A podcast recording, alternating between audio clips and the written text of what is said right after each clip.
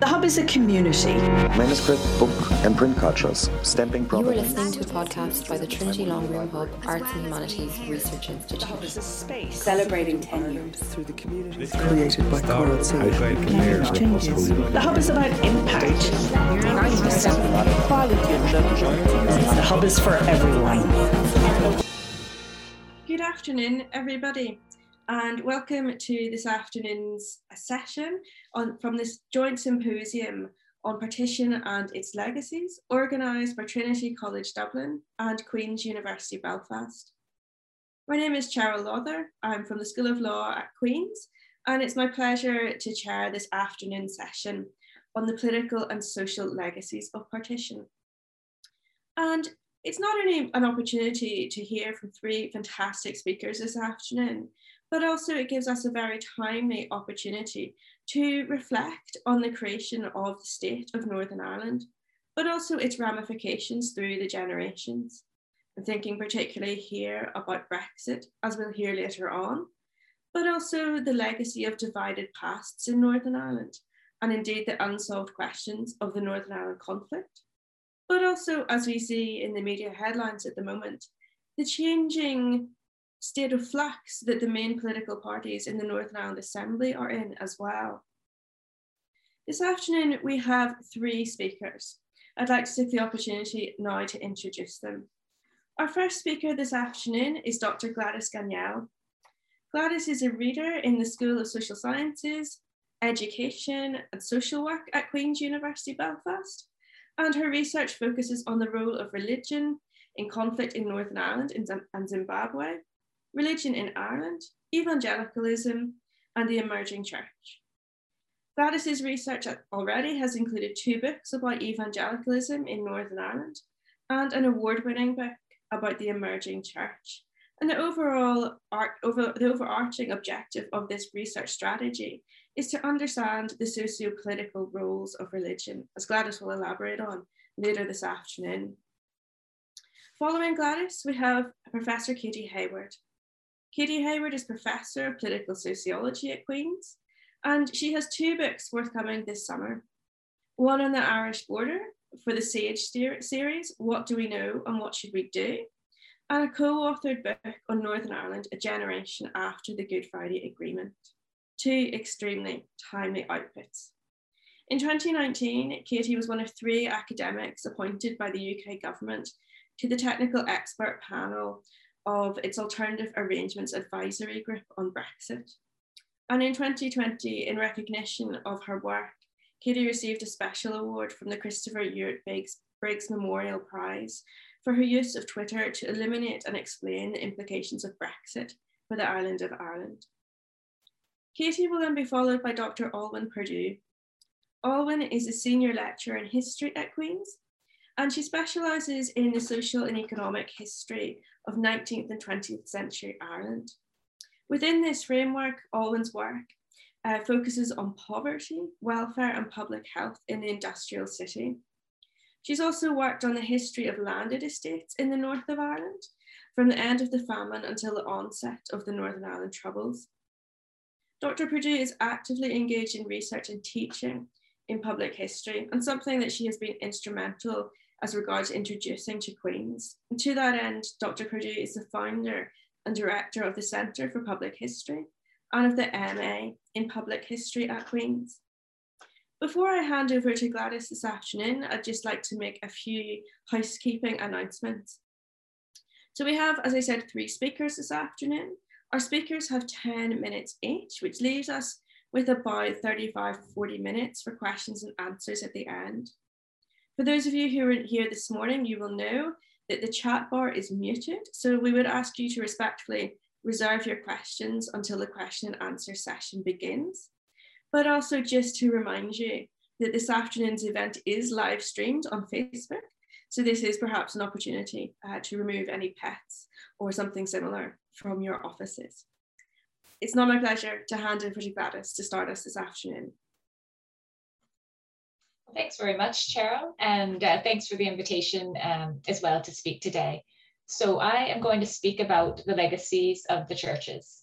So a century on from partition, the public role of religion is much diminished, but recalling the church's political and social power is necessary if we're going to reflect on what their legacies mean today. So my contribution will proceed in three steps. First, reminding us of the church's power at partition. Second, tracing the church's legacies through the Troubles. And third, asking how churches can transform their ambivalent legacies today. So while some of the historical examples used may be familiar to many of you, I think it's necessary to bring them to the forefront of our minds to aid our reflection today. So the churches at partition. From the earliest days of the Irish Free State, the Catholic Church controlled education and health, politicians deferred to bishops, and Catholic social teaching was reflected in the laws of the state. The Catholic Church was even given a special position in the 1937 Constitution, censorship of books and other popular media was widespread, and mass going and popular devotions amongst the, the population were taken for granted. Tom Inglis characterized Catholic dominance as a moral monopoly, and more recently, Derek Scally has described it as a church state project to establish the Irish as the quote, the best Catholics in the world. Scally even compared the way the church and state governed to the communist regime in East Germany, arguing that it created an atmosphere where citizens couldn't recognize or were afraid to challenge abuses of power and coercive control, such as industrial schools, mother and baby homes, and Magdalen laundries. In Northern Ireland, the Protestant Unionist majority quickly asserted its dominance. So the Presbyterian Church, as the largest Protestant denomination in the North, exerted particular influence on politics. Liz Fawcett has argued that Presbyterianism functioned as a sort of folk religion, not only amongst its adherents, but also through inflecting other denominations and the wider evangelical movement with its theological concepts, such as the chosen people and the promised land and, and so forth. The Orange Order, a pan Protestant organization that emphasized its religious purposes, was firmly embedded in the Ulster Unionist Party through its position on the Ulster Unionist Council. So between 1921 and 1969, every prime minister of Northern Ireland was an Orangeman. And we already heard this morning refer referring to the famous quote of the first prime minister, uh, James Craig, that all I boast of is that we, that we are a Protestant parliament and a Protestant state. So religion structured segregation at almost all levels of society, including education, where the churches were able to scupper government's original plans for interdenominational schools. So as such, religion effectively organized people's everyday lives, shaping and limiting their social networks in exclusionary ways. Religion also gave the Protestant Unionist Loyalist and the Catholic Nationalist Republican identities, content, and meaning, with each community constructing their religion and their people as better than the other. So now tracing the church's legacy through the Troubles, uh, given religion's historical entanglements in politics and communal identity, the churches were implicated in the Troubles. Less nuanced accounts may have described the Troubles as a religious conflict. While I'm not making that claim today, it is worth recalling the career of the Reverend Ian Paisley, founder of both the Free Presbyterian Church in 1951 and the Democratic Unionist Party in 1971. So perhaps unique in world history, Paisley in founding his own church and his own uh, political party. Um, but Paisley's public persona was fearsome and fiercely anti-Catholic. Some loyalist paramilitaries have even claimed that his rhetoric inspired or provided cover for their violence. Steve Bruce explained Paisley's prominence as evidence that evangelicalism comprised the core of Ulster Protestant identity, underscoring the importance of religion, even for those who never read their Bibles or attended church. At the same time, the churches attempted to contribute to peacemaking, Positive analysis of this have focused on the work of individual clerics or interchurch organizations. John Brewer's major study commended these mavericks, as he called them, contrasting their courage to the timidity of the largest denominations. Margaret Scull also pointed to rifts between the Catholic hierarchy and priests and religious sisters on the ground, with the latter viewed as having had a more positive and immediate impact. In, in contrast, Nukhet Sandal argued that religious leaders articulated what she called, quote, an inclusive public theology of citizenship, and again, another quote, a public theology of inclusive governance, which pushed uh, political leaders along the road to peace. Maria, Maria Power's more recent analysis of the peaceable kingdom theology of Cathal Daly also tends more towards this view. But Brewer dismissed such statements as speechifying, uh, arguing that they may have actually let the churches off the hook uh, by preventing them from engaging in more radical grassroots work on the ground. And in my own research, I found that many regular churchgoers had no awareness at all of what their church leaders or their own denominations had said about peacemaking.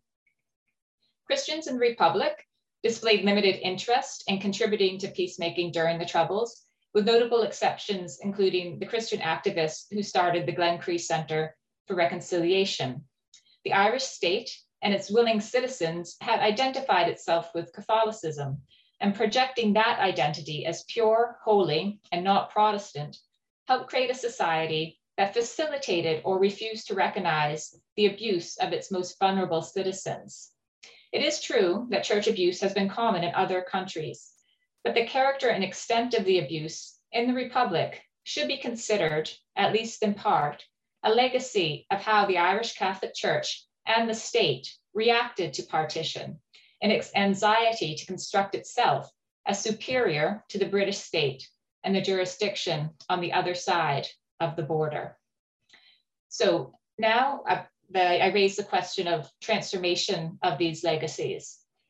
So during Pope Francis's 2018 visit to the Republic, Taoiseach Leo Varadkar spoke of a new covenant between church and state for the 21st century. And I quote him, he says, one in which religion is no longer at the center of our society, but in which it has an important place. His remarks reflected the church's diminished relationship with political, pow- political power, which is a reality both north and south. Indeed, Varadkar's designation of religion as important may have jarred with an increasingly secular or culturally Catholic republic, where mass attendance has declined from 91% in 1972 to 66% in 1997 to around 35% in 2016, with figures much lower in urban areas. In Northern Ireland, Catholic attendance declined from 81% in 1998 to 46% in 2019, and Protestant attendance declined from 52% to 46% over the same period. So significant declines. However, at the same time, comparatively speaking, this island remains one of the most religiously practicing in Western Europe, and church leaders and bodies still have limited still have access to, though limited, limited influence over policymakers. Given what I've said so far, the secularization of the island could be read as a sort of liberation.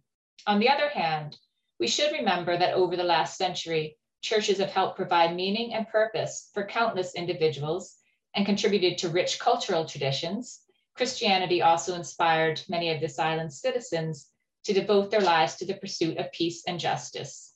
Concepts of forgiveness, reconciliation, and hope have been part of Christian peacemakers' practices and public discourses over the years, and today's Christian activists could build on these legacies to help address a pressing, pressing societal issue dealing with the past. Churches may even have unique gifts to offer this process, including creating spaces for lament or utilizing healing rituals, which may be beneficial for some people. But for this to happen, Christians must acknowledge their own destructive legacies, or to use the old fashioned religious language, repent for their sins. For decades, there has been little evidence of this, but there have been some striking recent examples including the Presbyterian Church's Considering Grace project, which resulted in the 2019 publication of a book that included self-critical reflections on the church's failures, and the Church Leaders Group's, Group's 2021 St. Patrick's Day statement, which included what I think is the church's most comprehensive confession ever for their historic contributions to division and violence. So I'm going to read that short uh, confession now. It said, as Christian churches, we acknowledge and lament the times that we failed to bring a fearful and divided society that message of the deeper connection that binds us, despite our different identities, as children of God, made in his image and likeness. We have often been captive churches, not captive to the word or God, but to the idols of state and nation. Now, confessions are only a first step towards addressing the church's ambivalent legacies and restoring some of their societal legitimacy. Moreover, the church's reckoning with their own past must take an expansive, all island view that accounts not only for political violence and communal division, but also church abuse and its relation to these other dynamics. Given the absence of meaningful government action, including an apparent refusal to implement all the re relevant provisions of the Stormont House Agreement, civic groups, including churches, may need to take a lead on dealing with the past. Together, civic groups could advocate victim-centered approaches that ensure stories from all perspectives are heard and honored. By confessing their own sins, they also could advocate and model a process of remembering that has a clear purpose to stimulate societal reflection on preventing such tragedies from happening ever again. Thank you.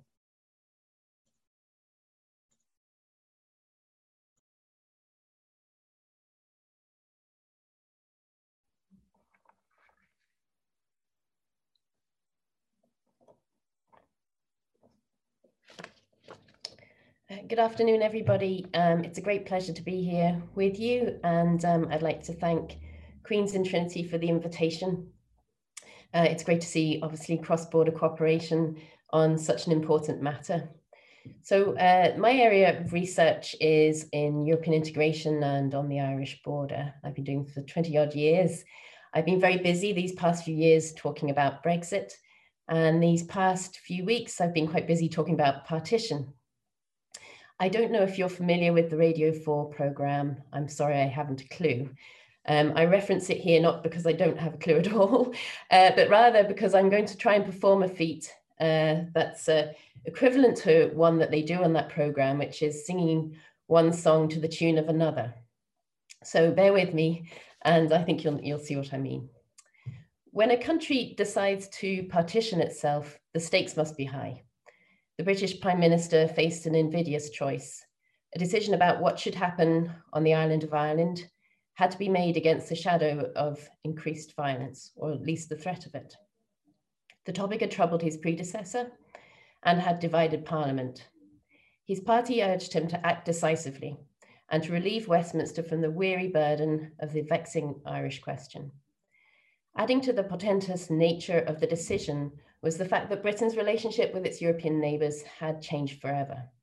Old alliances and trust were gone, and trading conditions across the Channel had undergone huge upheaval.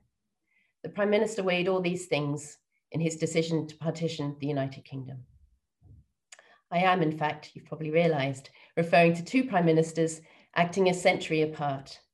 In the Government of Ireland Act 1920, David Lloyd George drew a border across the island of Ireland which was at the time integrated in the United Kingdom of Great Britain and Ireland. In the Withdrawal Agreement Act of 2020, Boris Johnson drew a border down the Irish Sea within the United Kingdom of Great Britain and Northern Ireland. Both acts sought to manage an extremely complicated situation in what they thought was a pragmatic way. Of course, drawing a border is never a mere act of practicality. Boundaries represent, sometimes in retrospect, historical processes of division and consolidation. Borders can bring barriers to some types of movement, but also create bridges for others. But being made as they are by human decision, their mere existence has social and symbolic importance. We should not be surprised, therefore, that new border controls within the United Kingdom inevitably have profound political as well as legal implications, not to mention the economic and social ones. The pitiable thing about Northern Ireland is that it is a place obsessed with its history, but ultimately helpless to do much about it. This is because its history is never just about Northern Ireland per se, but rather about Britain and Ireland and their relationship to each other. Oftentimes, the frictions and the bonds in that relationship have been caught up in wider European affairs. At some momentous points in history, Ireland has had allies on the continent on occasion, they have come to Ireland's aid. Historians may look back on the process of the UK's withdrawal from the EU and consider it to be a most noteworthy instance of European solidarity. All 26 member states agreed to prioritise the concerns of Ireland in the Brexit process. Even though it proved to be a heavy and perplexing encumbrance, the European Council's determination to avoid a hard border on the island of Ireland was an ambition that it managed to maintain. And this ambition was shared by the United Kingdom. The border on the island of Ireland had already been hard, of course. In its century long existence, it had been a customs border between the UK and Ireland, and it had been a fortified border too uh, during the Troubles. There were two processes that helped to soften that border towards the end of the 20th century. European integration, which reduced border frictions across, across Europe between member states, and the peace process, which strengthened relationships east-west between Britain and Ireland, and of course, north-south. Brexit ran counter to one of these processes and posed a very deep threat to the other. The agreement the UK and EU came to to avoid a hard border was born in this context of unexpected disruption and uncertainty. The protocol on Ireland, Northern Ireland in the withdrawal agreement was made in a joint effort to find flexible and imaginative solutions to the conundrum. It marks a new type of arrangement for the EU, with Northern Ireland de facto in a single market for goods, and new arrangements for the UK's internal market.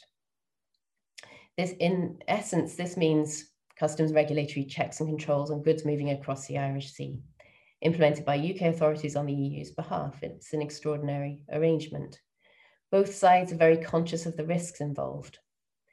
Given the nature of the problem and the history of Northern Ireland, it was inevitable that implementing the protocol would prove to be even more difficult than negotiating it. This too is familiar. In 1921, the implementation of the Government of Ireland Act saw the creation of Northern Ireland against a background of tumult and no small amount of incredulity and suspicion. Few on the island of Ireland had wanted or even um, to some degree anticipated such an arrangement. Nationalists, particularly those caught on the wrong side of the Irish border as a then minority community, believed that London had been swayed by threats of violence from Unionists. Few could imagine the arrangements as anything other than temporary, bringing as they did disruption to long existing economic and social ties across the island. The parallels with today are striking, albeit this time for the other community. In 2021, the implementation of the protocol on Ireland, Northern Ireland comes in a context of growing unease and mistrust. Uh, recently, um, a poll we conducted uh, through Lucid Talk, um, looking at opinions on the protocol, show that only 5% of people in Northern Ireland uh, trust the UK government. Uh, uh, particularly in relation to Northern Ireland's interests in the protocol. Unionists believe now that London was swayed to avoid a hard Irish border by threats of violence from Republicans. They hold out hope that the consent mechanism to be exercised by MLAs at the end of 2024, which they get to vote on whether to continue alignment to EU rules, might see the end of the Irish Sea border altogether. In sum, this border is becoming a live and polarizing topic in Northern Ireland politics, again, something that's very familiar. There are, however, two very significant differences uh, between 1921 and 2021. When the Government of Ireland Act came into effect, it was against a backdrop of violent conflict. The um, Irish War of Independence didn't finish for months afterwards, and then it was followed all too quickly by the Civil War, not to mention sectarian conflict in the north. In 2021, the paramilitary organizations engaged in violence during the Troubles are still on ceasefire, albeit not um, completely inactive, and their ceasefires are maintained uh, so far by purported commitment to the 1998 Good Friday Belfast Agreement, although this has been put in doubt recently. The 1998 agreements that the protocol seeks to uphold in all its parts um, is uh, having to is um, sorry, this is the agreement that the protocol seeks to uphold in all its parts, even as the scaffolding around the accord is shaken by the earthquake of Brexit. This relates to the second difference. The decision to put border controls between Britain and Northern Ireland was not a domestic act this time by the UK government. This time it's a joint concern of the UK and the European Union. The UK EU withdrawal agreement means, on the one hand, that the EU no longer constitutes the broad context for the peace process, Northern Ireland is outside it now, despite the wishes of its majority. But that same withdrawal agreement also makes the EU a player with a decisive role. Um, and decisions uh, are being made right now, this moment, about what those controls will look like. um, and the effects that they will have. But we know that borders are not ultimately just about controls. They are also about relationships. And what happens across the Irish Sea has implications not just for relationships within the United Kingdom, but also within Northern Ireland, and of course, for Britain and Ireland, uh, and now more broadly for the UK and the EU. Uh, border friction brings costs. We're becoming increasingly aware of this, but it also brings increasing political tensions. The better and closer the relationships between Northern Ireland and its neighbours, East and South, are, the more stable the conditions for peace. This was true in 1921. This is just as true today. And so, the better the prospects, um, if we continue to cherish these relationships rather than emphasize the borders, the better the prospects for a future that is more prosperous and less violent than the one that we experienced in the wake of 1921. Thank you.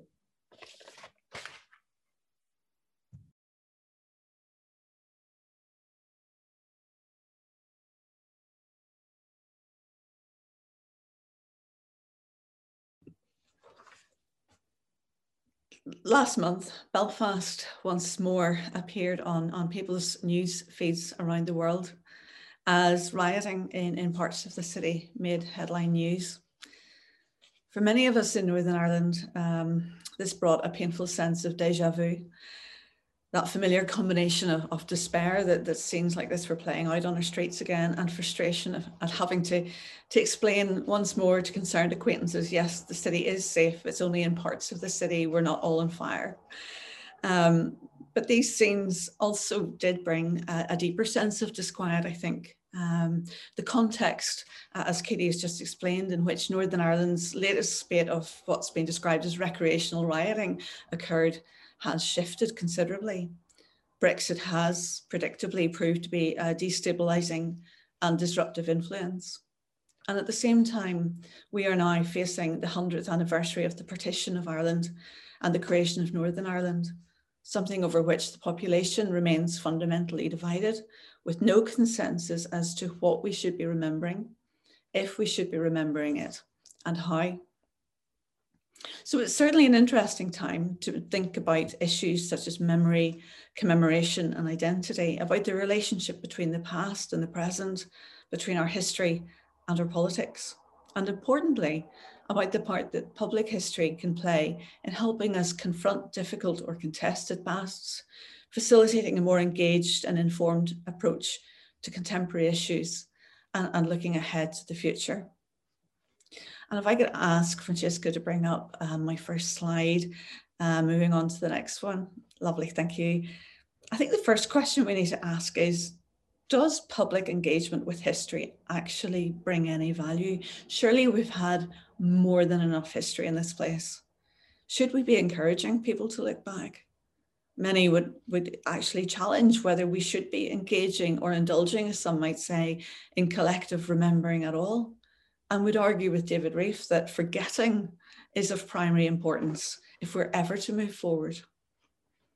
There certainly are real problems surrounding the often suspect way in which history is used in this place, and not just here, but around the world. Misunderstandings of historical contexts can lead to erroneous and even dangerous assumptions about the past that so easily find their way into contemporary discourse and shape the way in which people see themselves and others. We see this so vividly on the streets of Belfast, where the past continues to resonate in the present. Past events are called upon, they're used in ways that are reductionist or selective. Moments from history are appropriated and depicted in simple binaries in order to reinforce identity, to, to denote community and belonging for us on the inside, or the otherness of those on the outside and to legitimize a particular present view of society, culture, and politics. In such a challenging and divisive context as this, then, surely any attempt to remember or explore something as contentious as partition, to engage public audiences in exploring the lived history of the period is fraught with danger. The past, surely, is best left alone. But while there's danger in the misuse of the past, there's also a very real danger in collective amnesia. I was taken aback, for example, um, by the results of a survey just a few years ago that appeared in the Washington Post that showed how unaware so many American teenagers were of the Holocaust. Many of them had no idea of what it was about at all. Given the fact that these young people have been growing up in an age of increasing support for far right movements, and at a time of economic precarity as, as we begin to move out of lockdown and face the consequences of COVID, this absence of knowledge about the past is actually deeply alarming. In this era of fake news and fake history, I would argue, therefore, there is an imperative on us to work within the public arena, engaging with public audiences to challenge and disrupt commonly accepted or distorted narratives. So, as we here in Ireland lurch towards the end of our decade of centenaries, facing probably some of the most contentious aspect of the history of 100 years ago, some of the questions I want to pose today are what part does public history or public engagement with the past have in all of this? Can cultural institutions in particular, whether it's arts, heritage, community initiatives, and museums, play a positive role in addressing something as, as challenging as the history of partition? And in particular, what role can museums play? Is there power in collections of things, of objects, to allow us to confront and explore contested perceptions of and responses to the past, and to find aspects of the past and the present that we have in common? Is a museum there simply to confirm identity and help people value the culture that they have? Or does it have a purpose to challenge, to open the eyes and the mind to new experiences and different perspectives? So, in response to these questions, um, we're seeing what I consider to be a really brave and quite exciting response to some of the more difficult aspects of our past taking place um, in the museum sector at the minute. I've had the, the privilege over the last couple of years of sitting on the board of directors of the Irish Museum Association and seeing at firsthand some of the really exciting initiatives that are being taken right across the country from, from Cork to Portrush um, to engage the, the public with these very, very difficult, very contested aspect of the past and its legacies into today and looking ahead to the future. In particular, uh, there's a growing uh, recognition that museums are not neutral spaces. Rather, they are deeply political in terms of the objects they display, how they display them, and also their gaps in their silences. So museums shouldn't pretend to be neutral. Rather, I think they need to see their potential to disrupt, to confront, and to provide a space where uncomfortable issues can be faced and difficult conversations can happen. And as we begin to explore the history of partition and its impact on people at the time and its sometimes bloody legacy over the past century, and the shadow that continues to pass to, to cast over the future, how might museums use objects, use their collections to engage the public in exploring deeply contested or traumatic issues? By way of one example, I want to finish by looking at the shift in how the Ulster Museum in Belfast has been representing the history of the Northern Ireland Troubles, surely one of the most problematic and divisive aspects of Ireland's most recent past.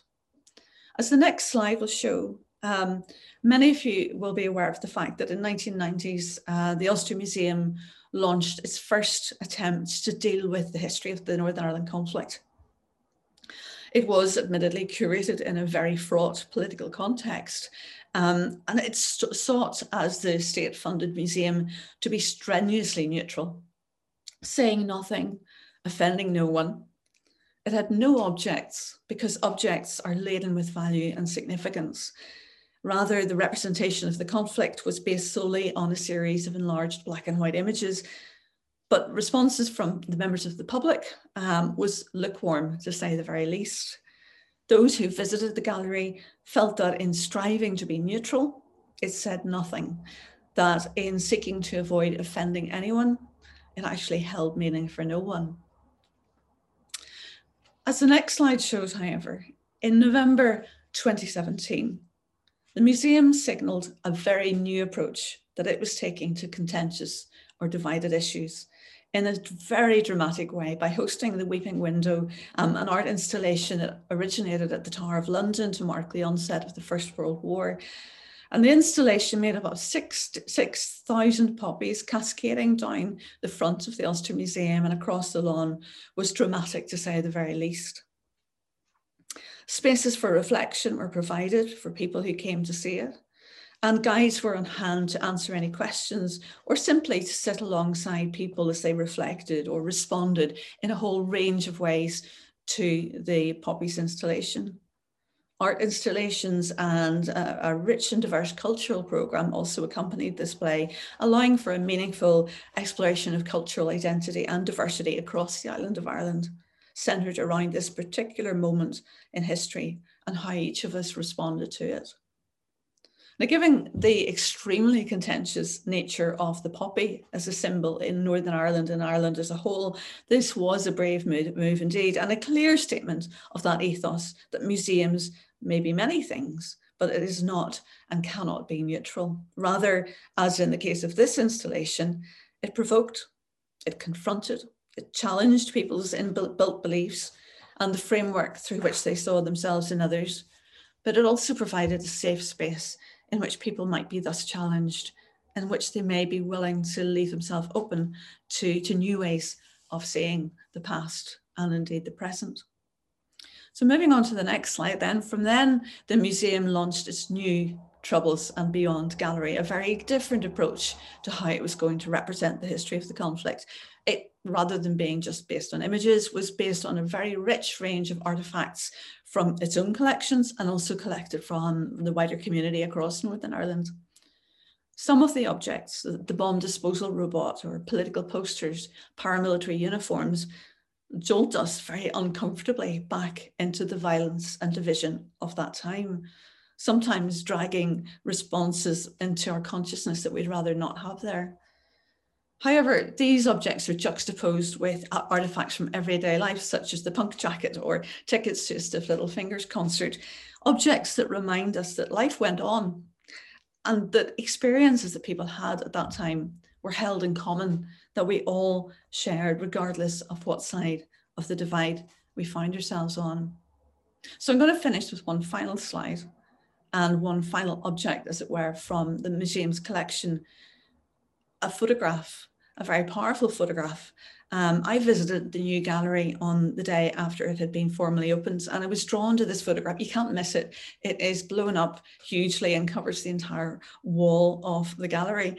Um, but it shows a, a, picture of families being evacuated from their burned out homes in the early years of the Trouble. And um, and they're carrying a TV, and the, that actual TV now uh, sits in, in the gallery in the Ulster Museum.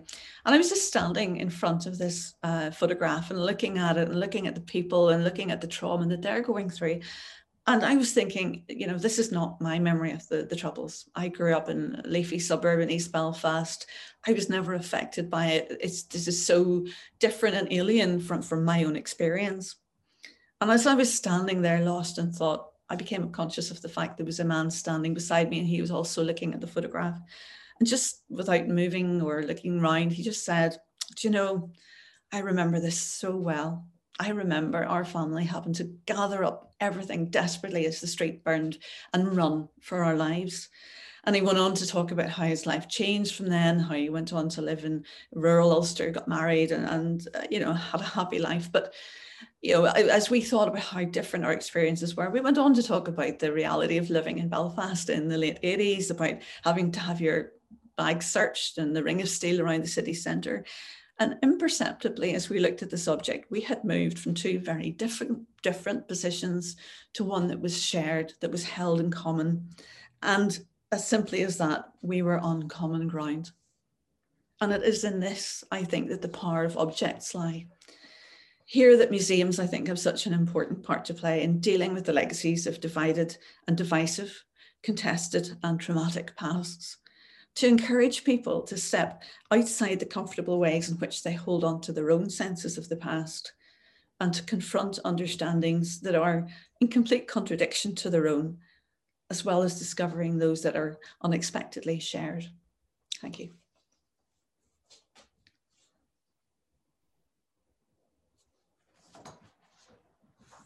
Thank you very much uh, to Olwen, Katie and Gladys there for three incredibly rich presentations this afternoon. We have approximately 30 le minutes left for a question and answer or comments to our speakers. Um, and I'd invite anyone to come forward from this moment onwards. You can either uh, come in over the audio or you can use the Q&A panel, uh, which is along the bottom of your screen.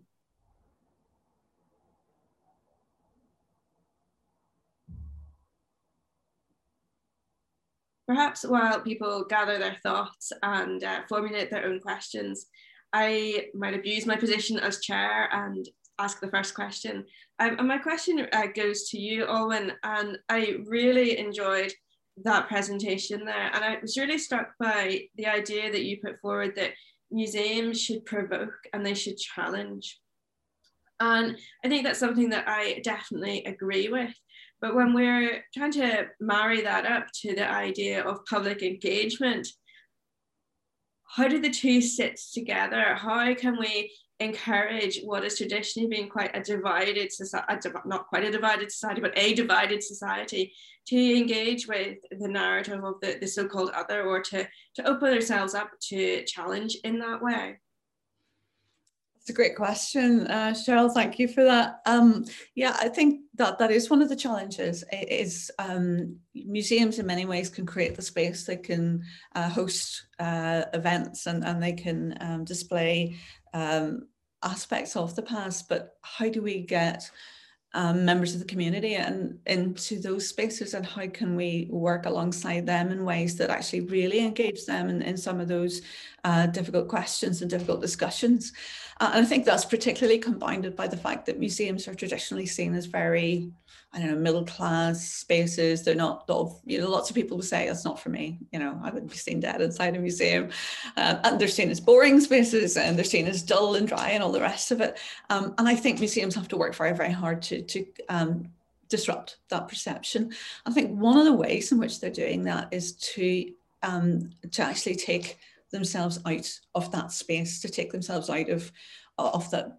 For example, you know, the, the building on the, the, the Stranmillis Road and, and, get into communities. And for example, is one of the things the Ulster Museum's done very well, very effectively in, in the Troubles and Beyond Gallery part of what it does is to actually work with communities to to take the collections it has out to community groups right across Northern Ireland and use those to to encourage people to think about their own past, their own objects they have that are perhaps meaningful to them, and to find shared spaces there in the community.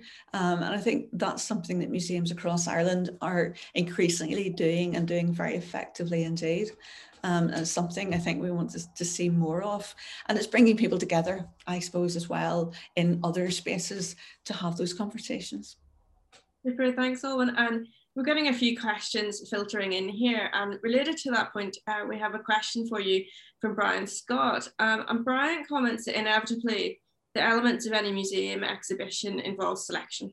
Mm. So therefore, as a curator, how can a curator defend themselves from what might be an, an, inevitable accusation of bias or perhaps even what some would call the presentation of false news?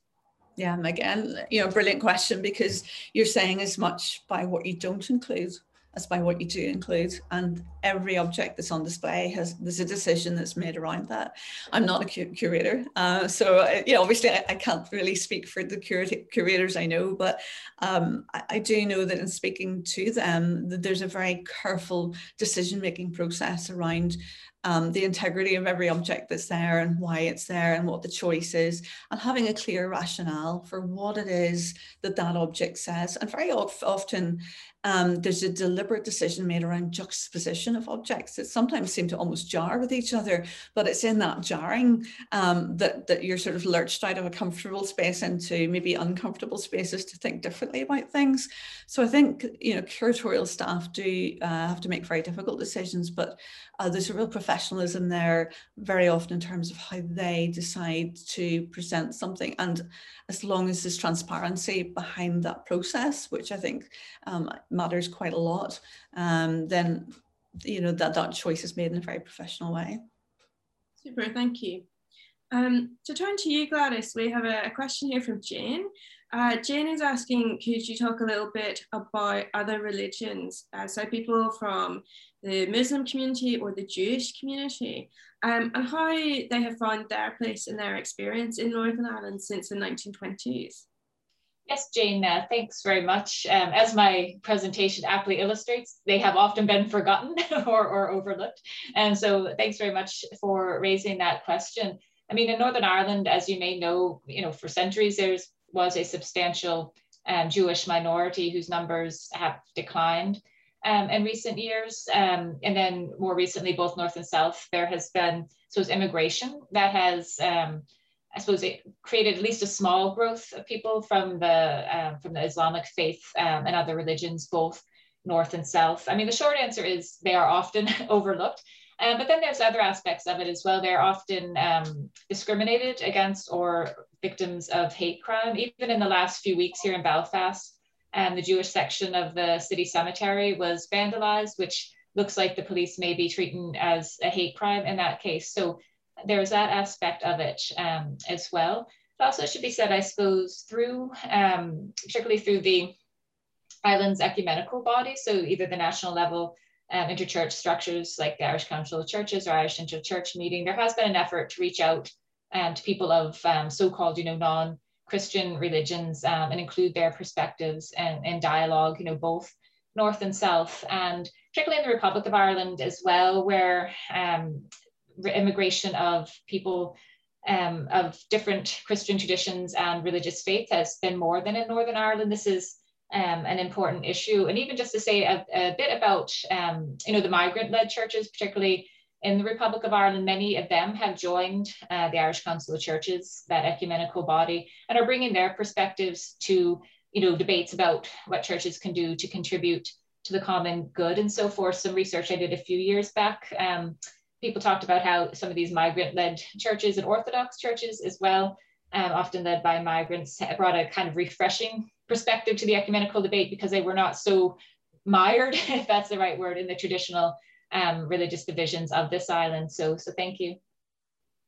Um, and continuing with that vein of thought, Gladys, um, Anne Louise has posed the question that how do we bring people together to educate, to pray together, and to learn from each other's history, both in the UK, the Republic of Ireland, and in Northern Ireland, and to promote socialising together?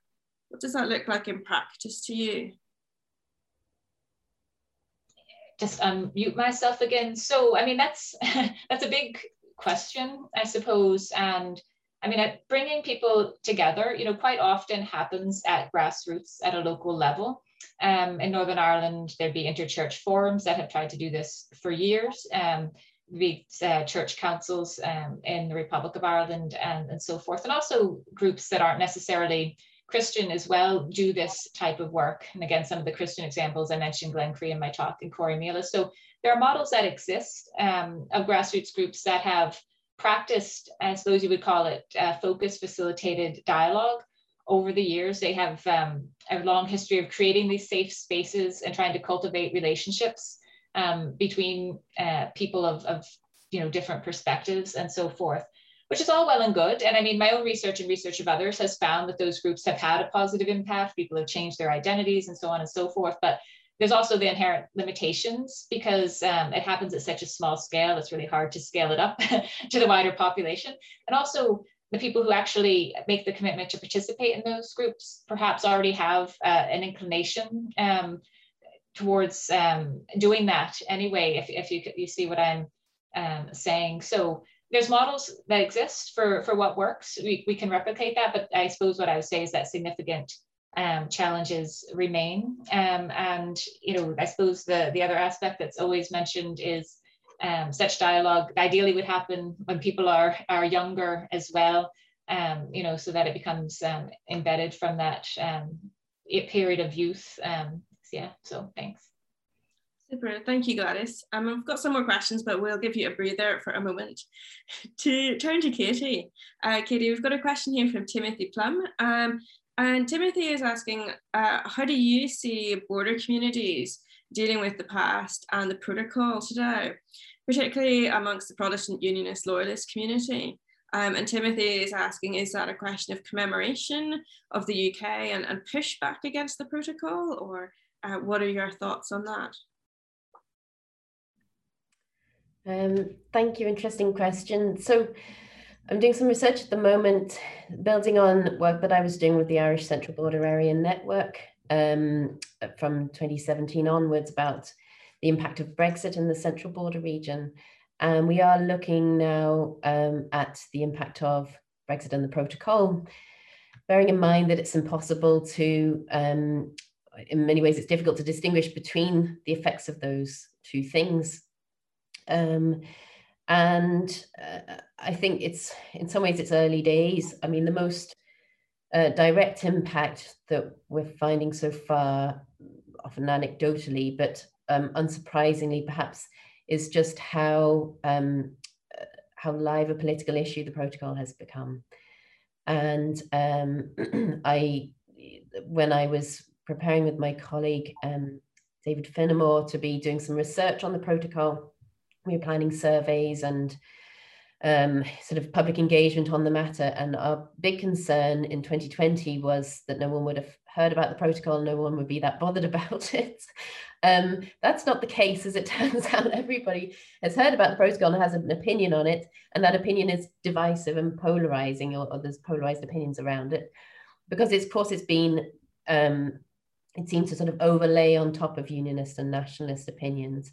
Um, I think the effect of that political division, um, as it's particularly wrought out now between uh, unionists and nationalists and others, um, as the sort of pro-Remain side, um, that division is particularly worrying in the border region, given that, uh, given the concerns around the impact that Brexit would have on those um, close relationships. So we saw over the past few years that already there was a chilling effect in relation to Brexit.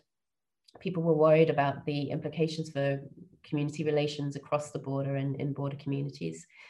Um, and this, of course, is exacerbated by fears around um, reduction in funding for certain groups, etc. And we, we do have a, a risk of a gap in funding in some areas.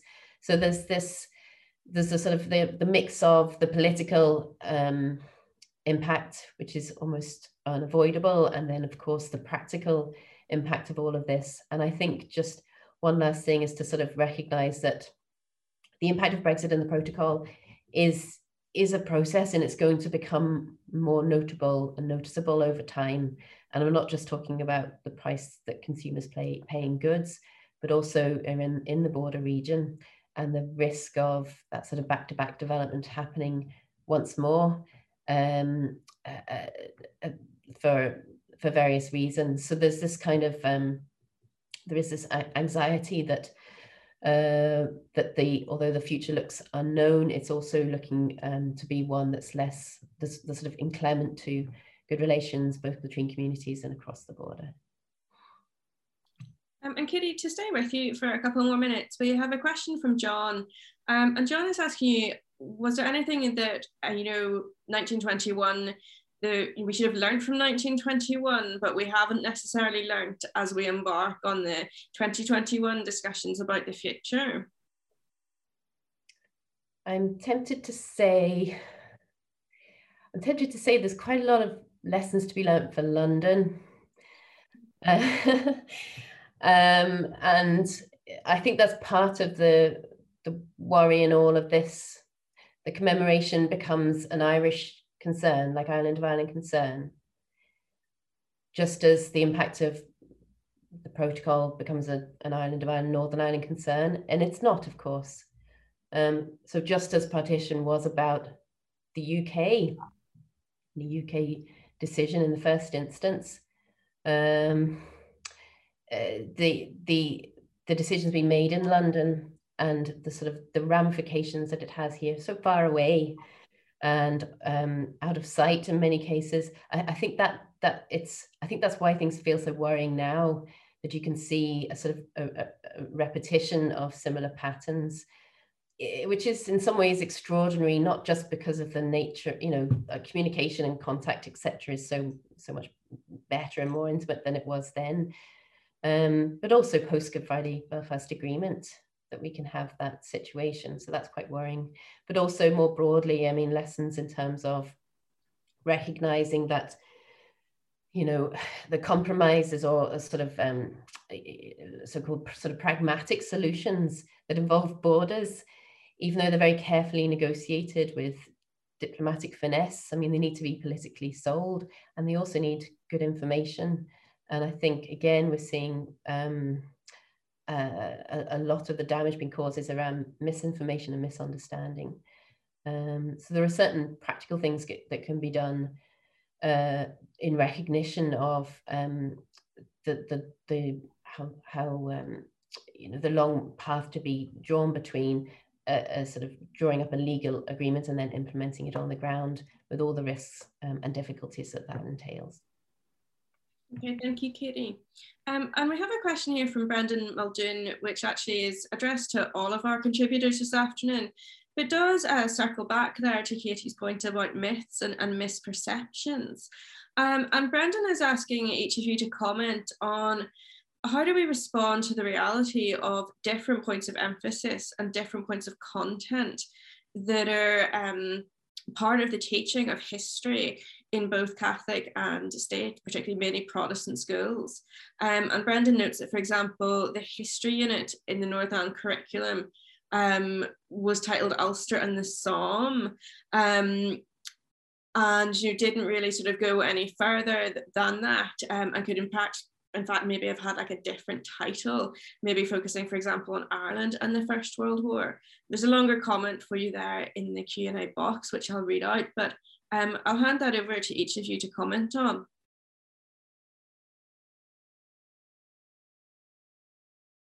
Who wants to go first? So um, I'll, I'll just kind of jump in there, um, confessing straight away my lack of knowledge of the history curriculum, past and present, um, in Northern Ireland. Um, all I know is that in my, my travels, I met many people brought up in Northern Ireland who told me they didn't really learn history properly in school, and that's kind of the, the extent of it. But um, I mean, I think that you're the question is right to highlight the different points of emphasis and content in the school teaching and how this um, contributes, I suppose, to reproducing um, polarized views of the other. And um, it's it's the responsibility of schools and school curriculum, I suppose, as well. But it's also the responsibility, I think, of maybe giving Olwen a nudge here, public history, uh, to, to educate the wider citizenry that history is, I suppose, an argument, right? It's like part of understanding history is understanding that there are different perspectives and maybe if we even just come at it with that mindset um, maybe that can be a helpful thing. And i mean churches cannot you know, this is my specialty you know churches can also play a role in trying to communicate a more complex um, view of history. And you know talk about how in the past our religious tradition maybe has used theology to justify violence but you know we have changed we can perhaps change and rework our religious tradition to justify peace as well and to give an, a, a public view of religion as something that's not eternal and set in stone but it's something that changes over time um, as well so public communication from church leaders and churches about that also maybe could be a helpful um, contribution to how we understand um, history yeah, thanks for that, Gladys. Uh, appreciate the uh, plug there. Absolutely, but I agree that that we do have a problem with the way education of history is dealt with um, in our society, and obviously, you know, as somebody who teaches history, very often I find that um, the undergrads that are sitting in my room, this is the first time they've had the opportunity to have these conversations with each other um, and to deal with history collectively, um, in particular the history of Ireland. So it's definitely a challenge. Uh, and I would agree that the, the public history sector has uh, a huge part to play um, in, in filling that gap in some ways and providing those spaces where conversations can take place that, that bring in different perspectives and allow people to explore Irish history uh, from a range of perspectives and more holistically um, than is very often the case. Um, museums obviously are, are an important part of that, but I would also point to the really excellent work that's happening at community level and some of the, the, the great community engagement programs among young people um, that we're seeing happening. And it's something I think that we need to encourage uh, as much as possible. And uh, for example, it's good to see the universities starting to get involved in that uh, engagement with uh, people on the ground as well, uh, as I say, filling that gap.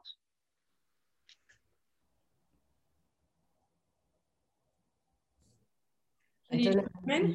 Instructive to add just a little anecdote which may amuse. So, um, uh, so every year I used to take students in in my um, one of my modules around the Troubles Gallery in the Ulster Museum that you had the picture of there, Olwen, and uh, it was a good opportunity to have something concrete to discuss um, as a way of talking about the conflict, uh, but also educating them on it too, because as you say, many aren't necessarily taught it in school. And I remember asking uh, one tutorial class about why they thought it was gable walls with bits of roofs and things, but mainly gable walls. And one student said, well, that's because um, because of during the troubles when the planes would fly over and drop bombs on the houses. so, so we sort of, in some ways, it's it's the, the agreement generation, you know, and this is the real challenge that we have now. Um, in sort of educating in a responsible way on, on these really important matters. Um, and just a, a, small little point. I mean, one thing looking ahead and being conscious of this being, you know, Trinity and Queen's, I mean, the degree to which our students aren't familiar with each other, let alone wider communities. But I mean, that's really, that's really um, something that needs to be addressed, I think, more regularly and concretely. Um, that they, that not, not only is there a sort of a lack of un- knowledge of recent past, but also lack of knowledge of and familiarity with each other. Um, I just leave that there. That brings us very neatly onto a question here from Jonathan Evershed. Um, and this question is for you, Olwen. And um, Jonathan comments that, sort of really listening to Kitty's reflections today, in particular, that partition isn't maybe so much a question of public history, but of contemporary politics.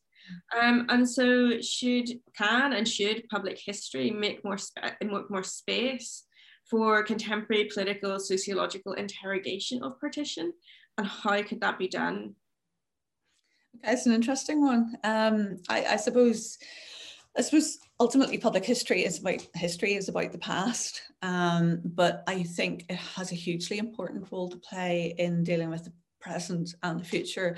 Um, I would absolutely agree that, that partition in particular is such a contemporary issue. It's so um, much of now and, and where we go from here almost. Um, and therefore, I think any any attempt by any public history organization or initiative to explore partition has to do it in some ways with that in mind and should be doing it with that in mind um, that it's not enough to look back at 100 years ago and say well this is the experience of of life then it's well where are we now and, and what do we do with what we have at the moment and i think there's so much to be done in that space understanding and exploring um, how I suppose even to take one particular aspect of, of society, but how Northern Irish society, even uh, or Irish society as a whole, we look at both sides of the, the border, how much more diverse it is now, how much more, how many more perspectives there are. Um, how many more identities and voices there are and how do we hear those voices and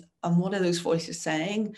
Um, so there's lots and lots of questions i think that need to be asked about where we are today and how we go forward particularly taking something as difficult as partition um, that has such uh, repercussions in our society today um, I actually think I um, we, we, did an event with the with the Ulster Museum and uh, National Museums Northern Ireland on Wednesday night, in which we looked at their um, new partition uh, exhibition.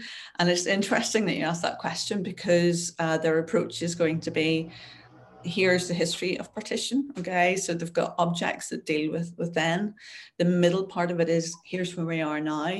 And then the third element is where do we go next? And i think that's a really interesting and important um, approach for uh, public history organizations to be taking because it's very much about the present and the future.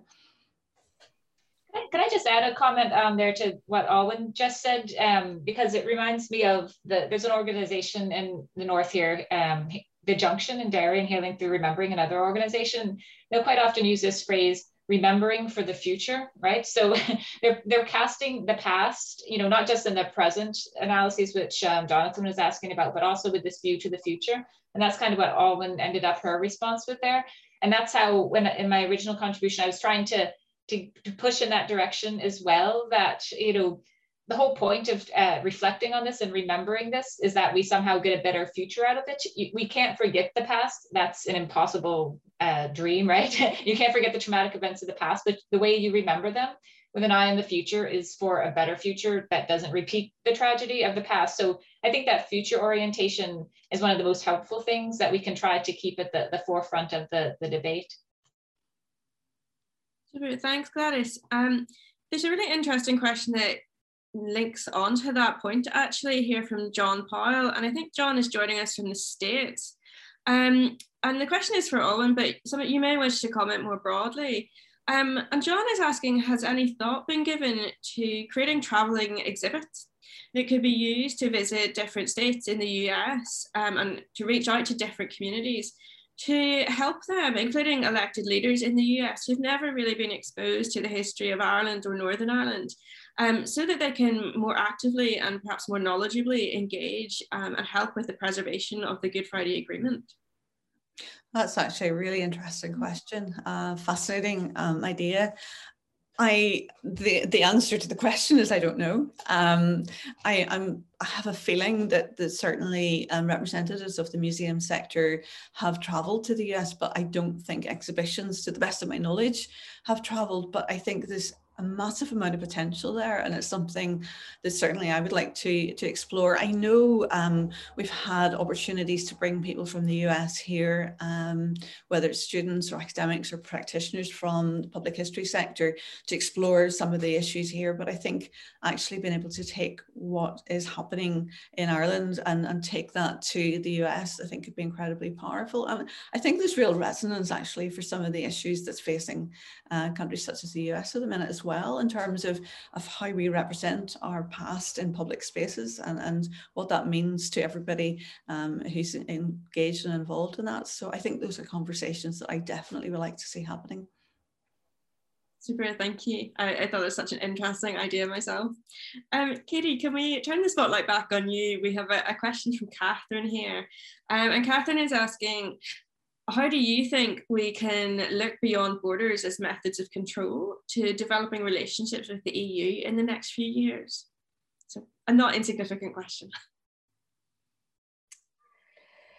Um, yeah, I, I think so. Borders are going to become more and more in vogue, if you like. Um, certainly, we've seen this for some time. Way before Brexit, um, within the European Union, and uh, I was doing study in 2015, 16, looking at the building, lit, like literally physical building of borders between member states. Um, of course, that was in response to increased immigration. And so you're right that um, you know borders are a sort of a totemic issue, and we're certainly going to be seeing more discussion around borders in the EU's external borders, um, vis-a-vis Scotland, for example, whatever might be happening there. Um, I think one little, well, two things to bear in mind, and maybe which are quite useful when we talk about borders.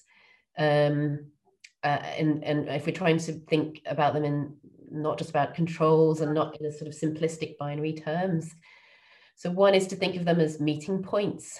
Like they're literally lines of connection. We tend to think of them as barriers and divisions, but often pointed as it is where obviously countries meet regions meet. Um, and therefore, there are particular cultures and communities and types of economy, etc., that that gather up um, around borders, which have an identity of their own and a certain richness. Um, but there's also a, a, another way of thinking about borders is that they don't sort of exemplify, they don't just sort of manifest sovereignty, they also show its limitations. Um, and so one way of thinking of this is that it's possible for one side of a border to uh, jurisdiction one side to, to harden that border this is a unilateral action. But if you want an open border it needs action and cooperation on both sides. Um, and in many cases of course open borders are good things economically socially culturally etc um, which goes back to that point I was sort of trying to convey towards the end there in my presentation, which was about relationships being key to it all. Um, and there's no such, you know, there's literally no such thing as sort of um, imposing a border and letting it do the work. As I say, it's human activity that makes it, both in terms of institutional operation and also imagination too. So I think it's sort of to, to sort of answer that question, it is just um, querying uh, some of the assumptions that we naturally take on when we think about borders as boundaries and barriers. Um, just sort of recognize um, actually there's there's much more to it than that, including within and around the EU um, um, as well as outside it. Thanks, Katie. We are rapidly running out of time and we have a host of unanswered questions here. Um, but there's one very fitting question that I thought would be um, appropriate to end on this afternoon. It's a question from Premesh Lalu and it goes to all three of our panelists. Um, and Premesh makes the point that um, they've been struck by how Seamus Heaney's cure at Troy influenced the pursuit of reconciliation in much of the post-colonial world in 1990. Um, and Premesh asks, is there a way in which we might consider the Irish experience of partition in relation to other post-colonial experiences in India and South Africa, for example? Um, and so if any of you would like to offer your reflections and your suggestions on whether it might help to think um, of the Irish experience from another shore, as Seamus Heaney put it.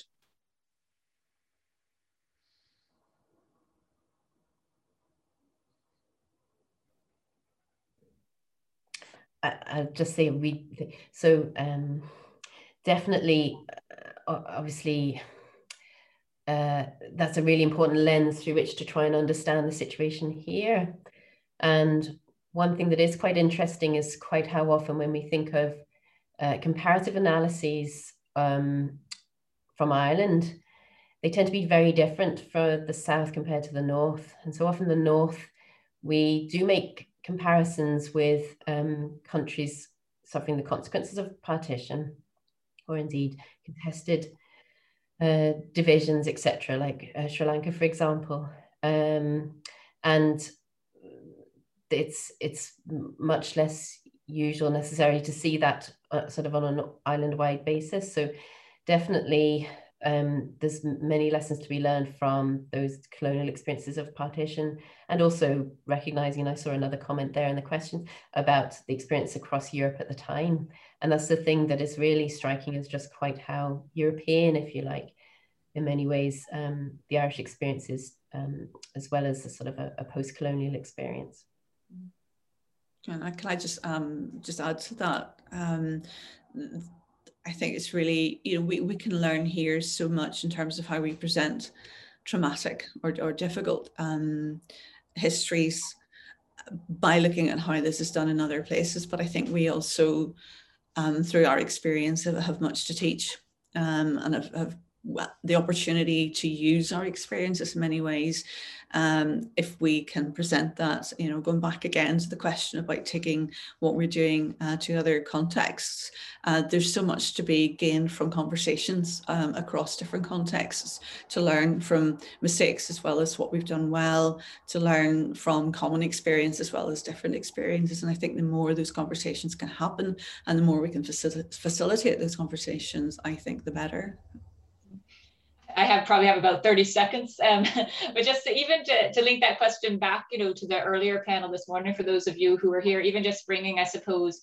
um, poetry and the arts, etc., back into that conversation. I mean, I just want to highlight that as well as an important aspect of, um, you know, dealing with legacy issues in Ireland um, and and elsewhere. So, so thank you. Super, thank you, everybody. Um, that brings us, unfortunately, to the close of this afternoon's panel session. Apologies to anyone whose question uh, didn't get the airtime it deserved this afternoon, but it was, I hope you'll agree, an extremely rich discussion. I'd like to close by offering my thanks. Um, it's been an absolute privilege to be able to chair this discussion this afternoon, but most importantly to Olwen, to Katie and to Gladys. Thank you for sharing your expertise with us this afternoon and for such thought-provoking presentations um, and equally insightful comments and uh, answers in the Q&A session. But secondly, my thanks goes to Professor Richard English at Queen's University Belfast and to the team at the Trinity Long Room Hub for putting this excellent event together. I look forward to seeing many of these conversations continuing in the near future. Thank you, everybody. The Hub is a community. Manuscript, book, and print cultures, stamping provenance Languages towards the history of the Time of the Year Library. as well as being heard. The Hub is a space. Contemplating Ireland through the communities created by Coral Sea. Language changes. The Hub is about impact.